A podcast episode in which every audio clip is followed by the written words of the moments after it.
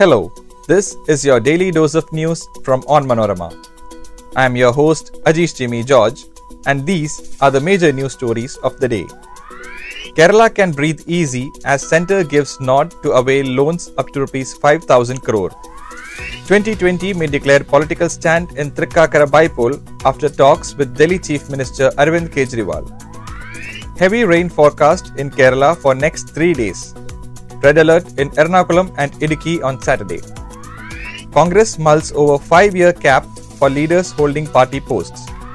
Company owners arrested over Delhi's Mundka fire incident. Building owner absconding. Let's get into the details. Ending a week long suspense, the central government has finally allowed the Kerala government to take a loan up to rupees 5000 crore. The move is sure to give temporary succor to the state government, which is now reeling under a financial crisis. The state government hopes to take the loan by next week. Twenty20 may declare its political stand for the May 31 bypoll in the Thrikkakara Legislative Assembly constituency in a couple of days. A decision whether to back or not a candidate of any of the leading parties in the fray is expected only after the talks between Twenty20 leaders and Delhi Chief Minister Arvind Kejriwal. On Sunday morning, Kejriwal will meet district leaders of Aam Party and attend a membership campaign program in Kochi. Later, he will address a public meeting organized by the Twenty20.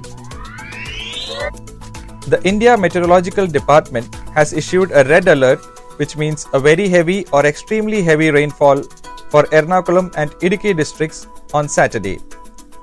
Orange alerts have been issued on Saturday for Kollam, Pathanamthitta, Alappuzha, and Kottayam. An orange alert signifies heavy to very heavy rain. The IMD has indicated that there will be an early onset of monsoon in Kerala, most likely on May 27. At its brainstorming session in Udaipur, known as the Chintan Shivir, the Congress party is debating the recommendation to enforce a five year cap for leaders holding a party post. Another recommendation contained in the draft organizational resolution is that a leader will be considered for the reappointment to the same party post only after three years.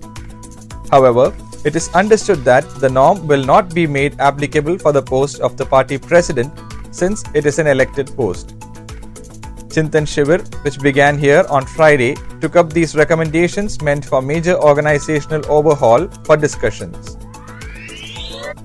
The Delhi police registered an FIR in the massive Mundka fire incident that claimed the lives of 27 people. The fire first broke out on the first floor, which housed a CCTV and router manufacturing company. The police have arrested the owners of the company identified as Harish Goel and Varun Goel and their antecedents are being examined. Meanwhile, the owner of the building, identified as Manish Lakra, who resided on the top floor, has gone absconding. It is not known whether he was present in the building at the time of the incident. Now, let's check out the COVID numbers. India's COVID 19 caseload increased to 4 crore 31 lakh 19,112 on Saturday with 2,858 fresh infections, while the number of active cases came down to 18,096. The Union Health Ministry data released at 8 am also showed that 11 fatalities, including 5 from Kerala alone, were reported in a 24 hour span. The daily positivity rate was recorded at 0.59%, and the weekly positivity rate stood at 0.66%. That brings us to the end of this episode. Be sure to come back tomorrow. As always, thanks for listening to Daily News Dose.